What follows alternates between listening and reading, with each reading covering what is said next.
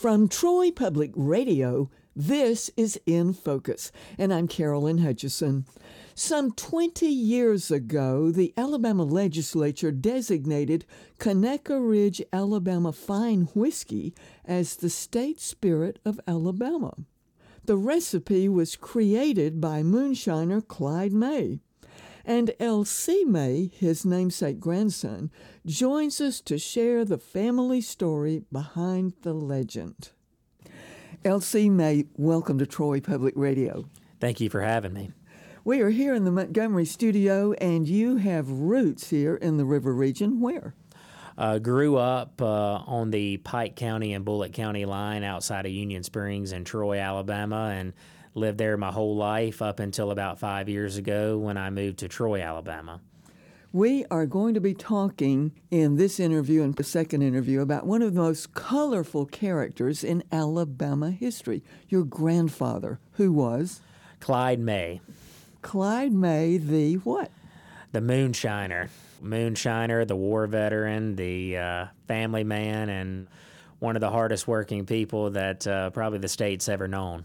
L.C., your grandfather had a reputation of making what may have been the finest moonshine whiskey in this state. How did he get that reputation? Well, it wasn't just the moonshine, it was sort of his mindset and his creed, if you will, that anything you do in life, if you're not giving it your best effort, then it's not worth doing. Or anything you make or build, it didn't matter if he was making whiskey or building birdhouses. If you're not selling the very best of what you can do, then in his mind, he was selling that person a lie. So while moonshine is often associated with something that you have to do fast and secretly and privately, and not that he didn't do it secretly and privately, he did the little things that made a difference to help produce a higher quality moonshine whiskey.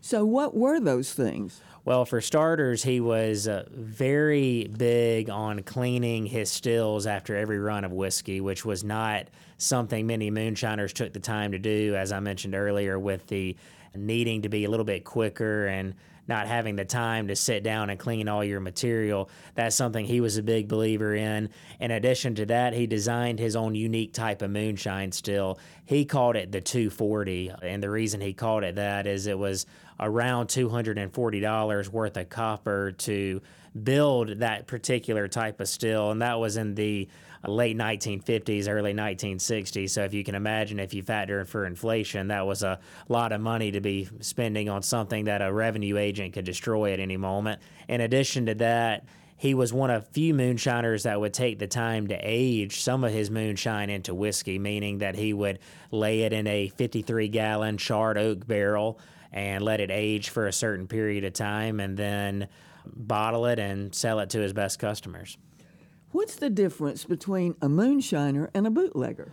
So, oftentimes they're lumped together. A lot of people will be talking about a moonshiner and refer to him as a bootlegger, and you're not technically wrong. But the important thing to know is that moonshiners make the whiskey or they make the moonshine. Bootleggers are the ones who usually haul it from point A to point B to sell it. Now, if you are a moonshiner, at some point you're going to have to haul your product somewhere, so you're having to do a little bit of bootlegging. So I guess it's fair to say all moonshiners are bootleggers, but not all bootleggers are moonshiners.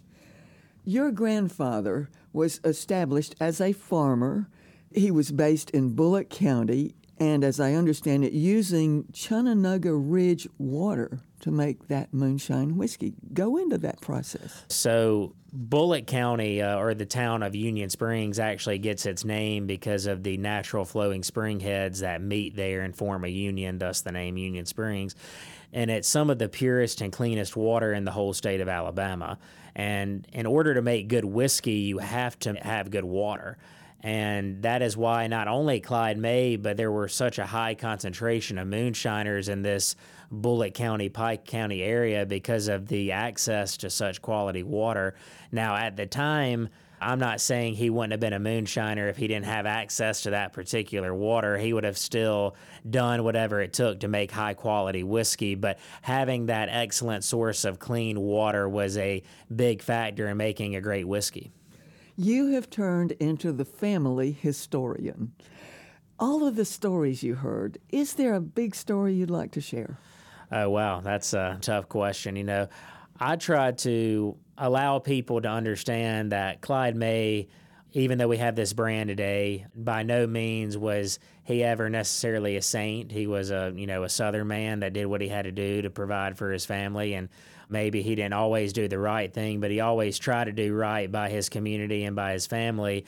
In many ways, uh, I've heard several stories where when times were tough, they didn't have a lot of money in the checking account, but there was a neighbor that was injured or had fallen off a tractor and couldn't work, and he would miss a car payment or miss a payment in order to give what little bit he had left to help his fellow neighbor. So, oftentimes we talk about his drive to provide for his family, but it was also a drive to help better his community and help his community as well.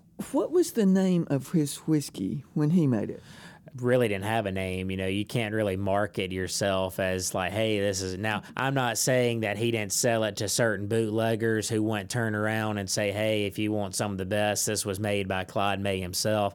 But he didn't go around and market his product as like, hey, this is Clyde May's whiskey because he had to be a little more careful doing it illegally like that. But if people wanted his whiskey, they knew where to go to get it. One thing I ran across was that his whiskey became the state whiskey of Alabama. The legislature approved that bill, and yet Governor Bob Riley vetoed it. Yes, ma'am. Uh, in 2004, the legislation passed and made Clyde May's whiskey the official state spirit of Alabama. Uh, at the time, Alabama was the first state to establish an alcoholic beverage of any kind as an official beverage. And as you mentioned, Bob Riley did veto it, but uh, the legislation felt it was important enough to override or overturn his veto to keep it the official state spirit of Alabama, and we still are today the official state spirit of Alabama. Your grandfather was a World War II veteran, a decorated veteran. Tell me about his service. Yes, ma'am. Uh, he was served with the U.S. Army in World War II. He fought in the Southwest Pacific Theater. He was actually led a 12 man rifle squad with the 77th Infantry, uh, also known as the Statue of Liberty Division. He was actually injured in the battle that took place just before Okinawa he was shot in both his feet and his ankles, so he couldn't fight through his injury and had to come home. And he recovered from his injuries uh, in a hospital in San Francisco and then was finally sent home to Alabama. And he received a Bronze Star and a Purple Heart for his service during the war. L.C. May, it sounds like you're very proud to carry your grandfather's name. Uh, absolutely. Everything I do and the reason I do it is for Clyde May. Uh, it's what drives me, it's what motivates me, and uh, I just hope more than anything that what I do is making him proud. Thank you so much. Thank you. That was L.C. May, the grandson of legendary moonshiner Clyde May, who created the recipe for Conecuh Ridge, Alabama fine whiskey, which became the official state spirit of Alabama in 2004. Tomorrow we'll bring you part two of LC's interview and talk about moonshiners, bootleggers, and revenue agents in the mid 20th century. Thanks for joining us today for In Focus, which is a podcast on NPR One or wherever you get your podcasts. I'm Carolyn Hutcheson, and this is listener supported Troy Public Radio.